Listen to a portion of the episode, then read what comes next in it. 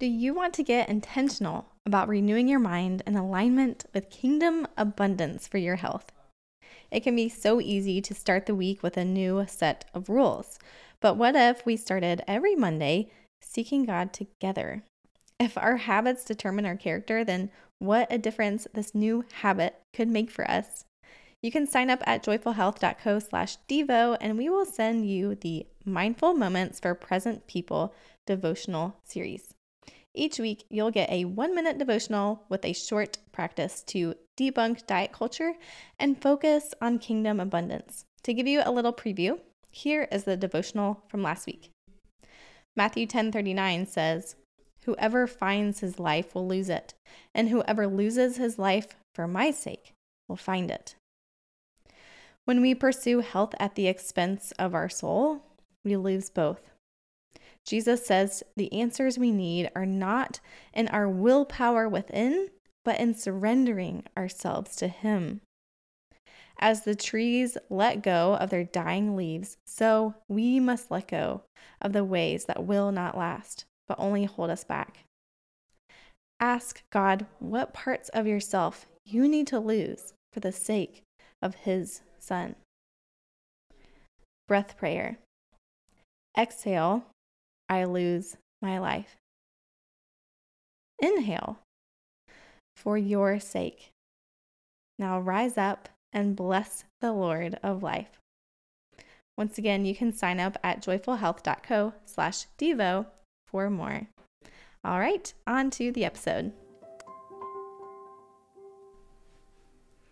Hey, it's Halloween. What is Halloween, anyways? Halloween has its roots in a pagan religious celebration to welcome the harvest at the end of summer when people would light bonfires and wear costumes to ward off ghosts. In the 8th century, Pope Gregory III designated November 1st as a time to honor saints. And then soon after, All Saints' Day came to incorporate some of the traditions of this pagan celebration. The evening before All Saints' Day was known as All Hallows' Eve, and later Halloween. So, this isn't a podcast on what I think that you should do about Halloween as a Christian, but rather pulling from the themes of today to shine a light on who God is and how at Joyful Health Co. we can continue to rest in His grace and follow the joy at all times, including times like this, because our God is relevant. He lives in the details. And that includes today and how we walk forward as children of the light. So, Halloween in particular emphasizes death and darkness. Take a walk around your neighborhood into your local store, or maybe just peek into your front yard and you'll see decorations like ghosts and skeletons, dismembered ears on bushes. Okay, maybe not that one, but that's what's in our neighborhood. Why do we do this? In some ways, it is healthy to expose ourselves to the reality of death after all, many churches were planted in the center of a town with a graveyard on the property to remind its citizens of the brevity of life and the weightiness of death and sin. If life is going well and we feel like we don't need God, we need to be reminded that the wages of sin is death so that grace can be all the more sweeter. And what is death? Well, we display it right now and the season of, of the year as different parts, body parts, ghosts separated from bodies, skeletons without skin. In essence, we display death by showing us what it is disconnection from the whole. Which on the other side shows us what life is connection to the whole. So, light and dark, two sides of the same coin. And this is represented in uh, Halloween and the next day being All Saints' Day, uh, a dark and a light. What this means for our health is this when we disconnect our health habits from the central source of life, who is Christ, then we essentially dry up.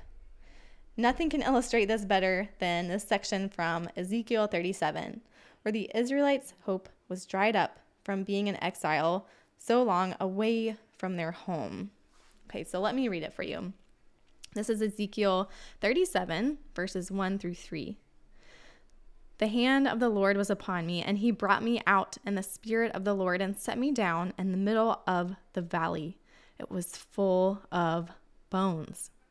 And he led me around among them, and behold, there were very many on the surface of the valley, and behold, they were very dry. And he said to me, Son of man, can these bones live? And I answered, O Lord God, you know. So the root word of health comes from heal, which is related to the word salve or salvation. Our true health is found in the saving of our souls. Yes, our bodies may wear out, but God has promised to give us new and eternal bodies in Christ, who is the picture of death and life. So, how does this resurrection happen? We can experience glimpses of it here and now. Uh, the Israelites' hope was as dried up as a valley of dry bones. So, what happens? What happens now? Consider your own state of hope when it comes to your health. Where are you feeling hopeless when it comes to your health? Where are you in despair? Where are you thinking, I will never feel better? I will keep gaining weight forever.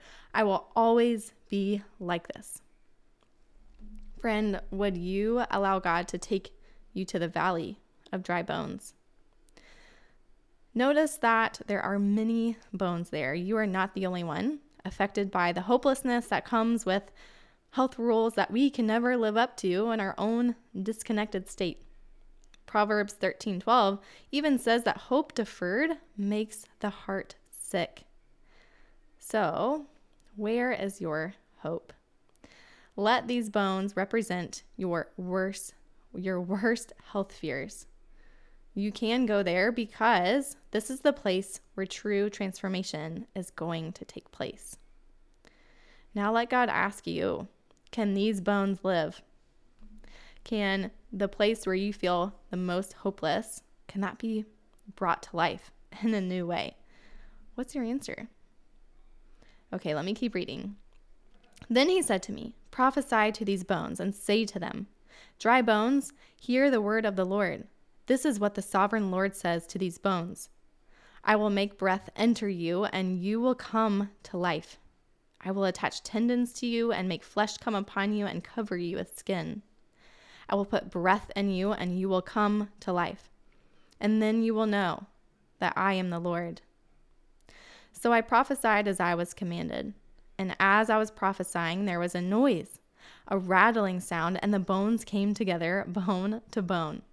I looked, and tendons and flesh appeared on them, and skin covered them, but there was no breath in them.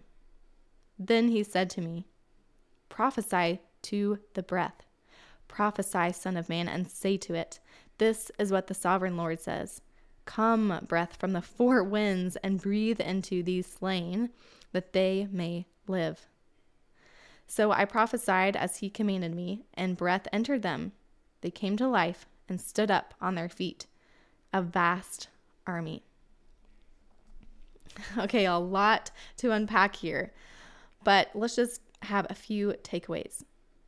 First of all, we ended with we started with dry bones, we ended with a vast army. How did we get there? How do we get from point A to point B? How do you get from where you are of feeling hopeless into wow, maybe uh maybe things can get better. Maybe I can be healthy. Maybe I can put my faith back in God. Maybe I can learn to trust Him again. Maybe you need to say it out loud God will make breath enter you and you will come to life.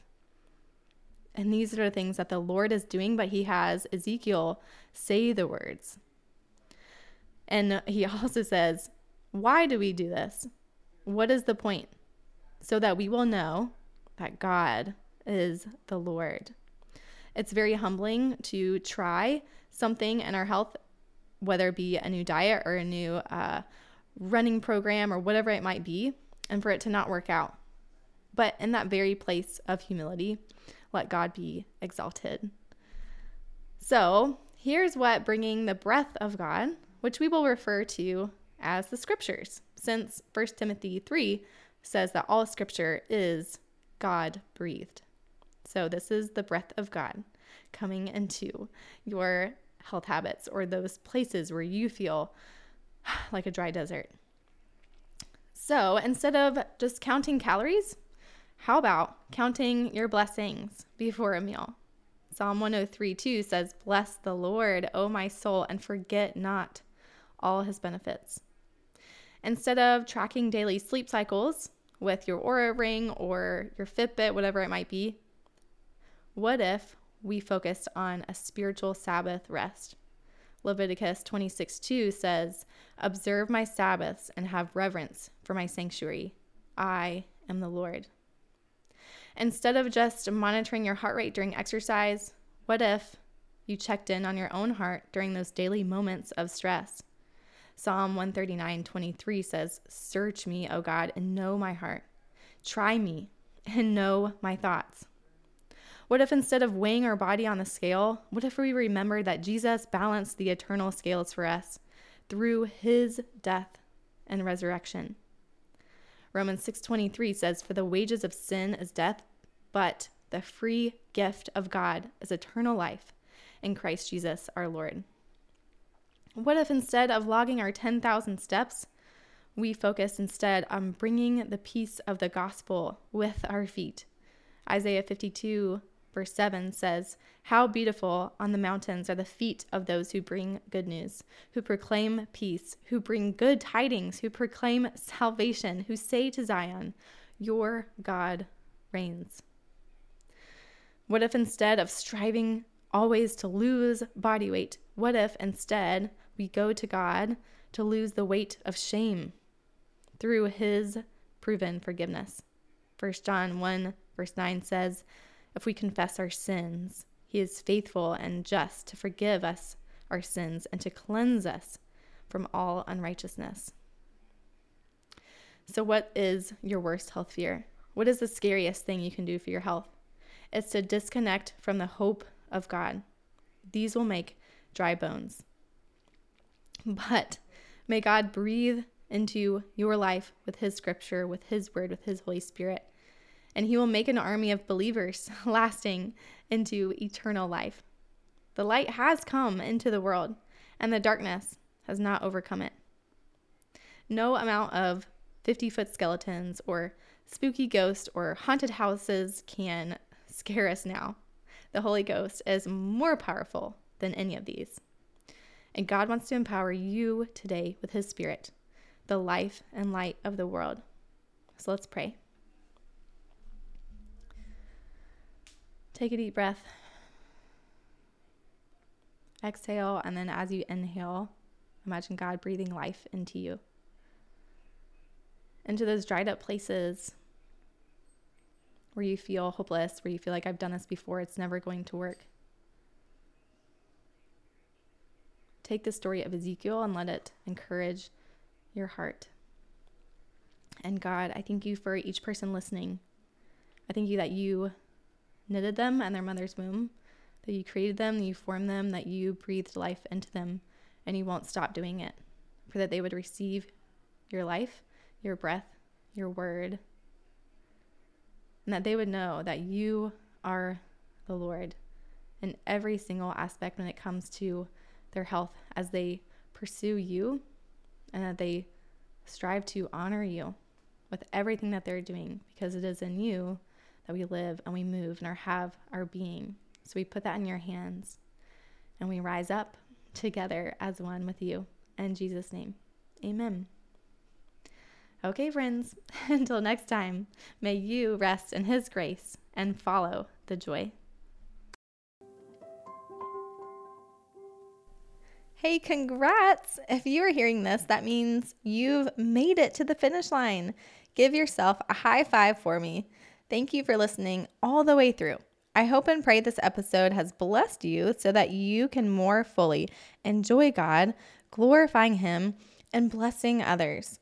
If you want to talk about this episode with more Joyful Health friends, join our free Facebook community. Head to joyfulhealth.co slash podcast and get connected with us there. Before you move on with your day, would you consider taking a moment with the Lord in prayer to process what you have heard in the podcast. Ask God what He is revealing to you about Himself and what you can do in response. And for all my regular listeners, thank you in advance for writing a review and sharing this podcast with someone else who is tired of the wellness rules and is ready to rest in God's grace and the Holy Spirit's power for their health. A big, giant thank you to all our podcast guests and to my husband, Maddox Schuler, for writing and recording our podcast music. It takes a village, and we are glad that you are a part of ours.